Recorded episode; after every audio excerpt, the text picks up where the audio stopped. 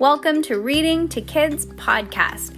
I'm your host, Jenna, And I'm your host, Peyton. and we're here to read to you or with you. We know that sometimes moms and dads don't always have the time or the motivation to read to their kids each night, and we know how important it is. So, on those nights that you're not in the mood, we're going to do it for you. Can't wait to read with you. Good job, Peyton. High five.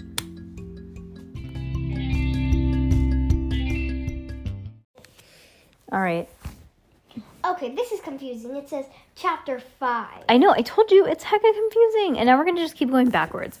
This book isn't what it looks like. Secret Series by book number 15. book number 4, chapter 5, an important announcement.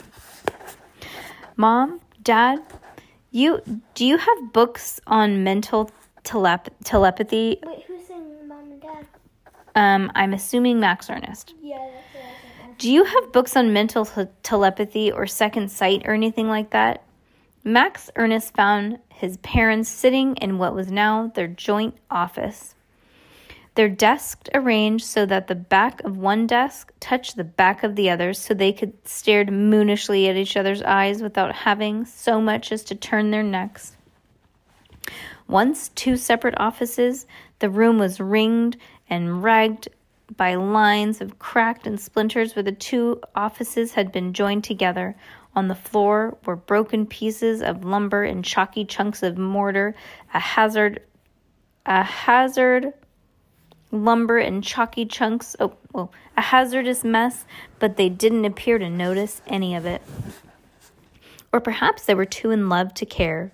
Max Ernest coughed loudly. Hello, Mom. Hello, Dad. I am right here, two feet away from you. I know you can hear me. In the old days, Max Ernest couldn't keep his parents off his back. These days, he had trouble just trying to get their attention. I asked you if you had any books on mental telepathy, you know, uh, like on psych- that psychic phenomena or any extra sensory brain stuff. Both of his parents were psychologists, and they were surrounded on all sides of shelves of books on everything to do with the human brain, as well as books on animal brains and even robot brains. So it was good a good bet that they would have plenty of books on the subject, Max Ernest mentioned. But like many people who collected things, they were very possessive they were very possessive of their books. The rule was that Max Ernest had to ask for special permission if he wanted to borrow if he wanted to borrow one. Then he was supposed to write the name of the book on a ledger or so his parents wouldn't lose track of it. Why would I need a book on a, on why would I need a book on mental telepathy? I can read your mind right now, said his father, not turning away from Max Ernest's mother. There's no need to read a book about mental telepathy. I already know that what you're thinking, said Max Ernest's mother, not turning away from his father. Then, when they were divorced, but still living in the same house, Max Ernest's parents had gotten into the habit of repeating each other's sentences as though the other parent weren't there. And fortunately, the other parent, though the other parents weren't there, oh, unfortunately, now that they're back together, the habit persisted. It made speaking to them very disorienting, even for Max Ernest, who was used to it. So, does that mean I can borrow some books or not? Oh, come on now, Max Ernest, said his father, never averting his gaze from Max Ernest's mother. There's no need to pretend. Your thoughts are written all over your face. Oh, please, Max Ernest, said Max Ernest's mother, never averting her gaze from his father. It's clear as rain what you're thinking. Don't play dumb. Remember, we're not only your parents, said his father, we're psychologists. Don't forget, we're mental health professionals, said his mother, not just the people who gave birth to you. They're literally saying exactly what the other one's saying, but just changing the words. Max Ernest looked at them in confusion. What are you guys talking about? I'm not thinking anything. It's not what you're thinking so much as what you're feeling, corrected his father. Don't forget about your feelings, son. We're talking about emotions, corrected his mother. Not everything is always rational, Max Ernest, not even you. We're the same thing. Okay, what am I feeling then? said Max Ernest, resigned. He sat down on a long couch reserved for his parents' patients, but he refused to recline in the way the patients did. That was going too far. Surreptitiously, he scanned the shelves for for a book that might contain what he was looking for. One that caught his title, caught his attention was Second Sight: Seeing What Your Third Eye and Fourth in Four Easy Steps, Fifth Edition. The book was level with his shoulders, tantalizingly close. It hadn't escaped our notice that you have been a little, shall we say, depressed, said his father, finally turning to face Max Ernest. Don't you think that we haven't seen a dark cloud that you've been carrying around, said his mother, finally turning as well. Brilliant, brilliant, thought Master Max Ernest. My best friend is in a coma. It really takes a genius to figure out that I'm depressed. Even I figured that out. But he didn't say that. He figured listening to his parents was the price that you had to pay if he wanted to borrow their books. They had gone back into their they had they had to get back to their books at some point. We can tell that you've sensed what's going on, said his mother. Many children do. Like many kids, you've guessed without having to tell you, said his father. Guessed what? he wondered. They were getting remarried or redivorced or splitting up the house again but staying together or not staying together but keeping the house. It had to be something like that, although Max Ernest had no idea which one was likely or which he would prefer. All scenarios were equally problematic. Max Ernest inched closer to the book on second sight. Maybe he could sneak sneak it off of the shelf. Call it fraternal telepathy if you'd like, said, said his mother. It's a sixth sense that siblings have, his, said his father. Max Ernest frowned, unable to grab a hold of the book with his parents' eyes parents' eyes trained on him. Fraternal, like fraternal twins and siblings, said, What siblings? He was an only child only children had pretty much defined his childhood. They were were they going to tell him that he had a secret twin or something or an older sibling who had died at birth? His small father smiled knowingly at him. Tell us, Max Ernest, when did you first realize that your mother was pregnant? Ah, crap, his mom's pregnant, Peyton. Oh my god. With his dad? Yep. Divorced dad. Yep, they're back together. His mother smiled in, a, in the same way. Be honest. How long have you known that you're going to be a brother? A bro- brother? Max Ernest stared at his parents, his mouth open, momentarily forgetting all about the book sneaking mission. He was going to have a brother. Is that good or bad? I don't know. Not n- did not see this coming. He where he had been Wait, hold on. How could he not have seen this coming? Where had he been that such a big development could escape him? Yes, the baby you sensed as a little boy, said his mother. We understand if you feel replaced in our hearts.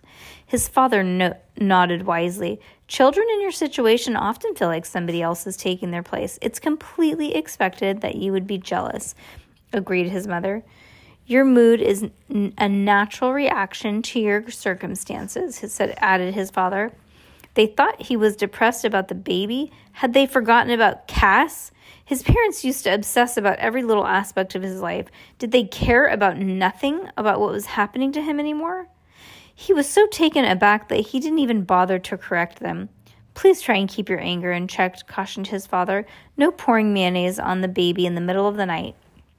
Control yourself, cautioned his mother. We don't want to wake up to find you standing over the baby with an empty jar of mayo. Okay, no mayo, said Max Ernest, forcing a smile. He assumed they were joking, or at least hoped they were. But he knew he still couldn't believe that they were talking to him like this, as if he were a two year old boy so jealous of his soon to be baby brother that that would, would pour his least favorite substance all over him. Besides, didn't his parents know that he was so horrified by mayonnaise that he wouldn't even be able to touch the jar? Good. I'm glad we've had this conversation, said Max Ernest's father. And in case you're worried, we want. Uh, in case you're worried, we want to assure you that your little brother will be in good hands. We've learned from our mistakes. That's a promise. Good. I'm happy that we've that we've come to an understanding, said Max Ernest's mother, and not to worry, your little brother will be safe with us. Everything we got wrong with you, we're going to get right this time, we promise. His father took his mother's hand, smiling at her. He's not going to spend his childhood bouncing from doctor to doctor, making a neurotic mess. Max Ernest's mother smiled back, back at Mac's, Max Ernest's father, grasping his hand with hers. We won't teach him to be into we won't turn him into a nervous wreck, searching and searching for conditions that may or may not have a cure, reminding himself that he was supposed to be focusing on not his own life but his brother's. But Cass's but Cass's Max Ernest tried not to listen to what his parents were saying. The idea that they felt that they had failed him with was somewhat upsetting, of course, even for somebody that somebody bad at feelings. But this was not the time to be upset. Right now, he had concentrated all of his attention on the task in front of him robbery. With his parents' attraction on, attention fixed on each other, he quickly pulled the book off of the right hand second shelf and put it behind his back. He breathed a silent sigh of relief. So far, so good. We aren't going to be breathing down his neck every moment, continued Max Ernest's father. He won't be fighting he won't be fighting every other second in his life, continued Max Ernest's mother. Our new son is going to have a nice, normal childhood, concluded Max Ernest's father. Our new son is going to be a nice, normal kid, concluded Max's mother. Max Ernest swallowed. Despite his best efforts, he was unable to completely, entirely, 100%ly ignore his parents. He knew that they didn't think that he was normal. Otherwise, why would they have spent all of this time and money searching for a cure for his condition? But it was a different it was different to hear them say it out loud. Never mind what he told himself. A normal person wouldn't be able to prevent a comatose girl from appearing into her ancestral past. A normal person wouldn't be able to save Cass. Cass didn't think he was normal, but she also didn't want him to be normal either. She was relying on him to on him to be what he was. She had faith in him. She told him so, and living up to that faith was the only thing that she that he should be thinking about. His parents were beaming so hard and happily at each other that he suspected that he could walk right out, book in hand, without without their noticing. And that's exactly what he did. And then he ate some chocolate, and then he ate some more chocolate, and then some more, and then more, more, more, and some, hmm, more.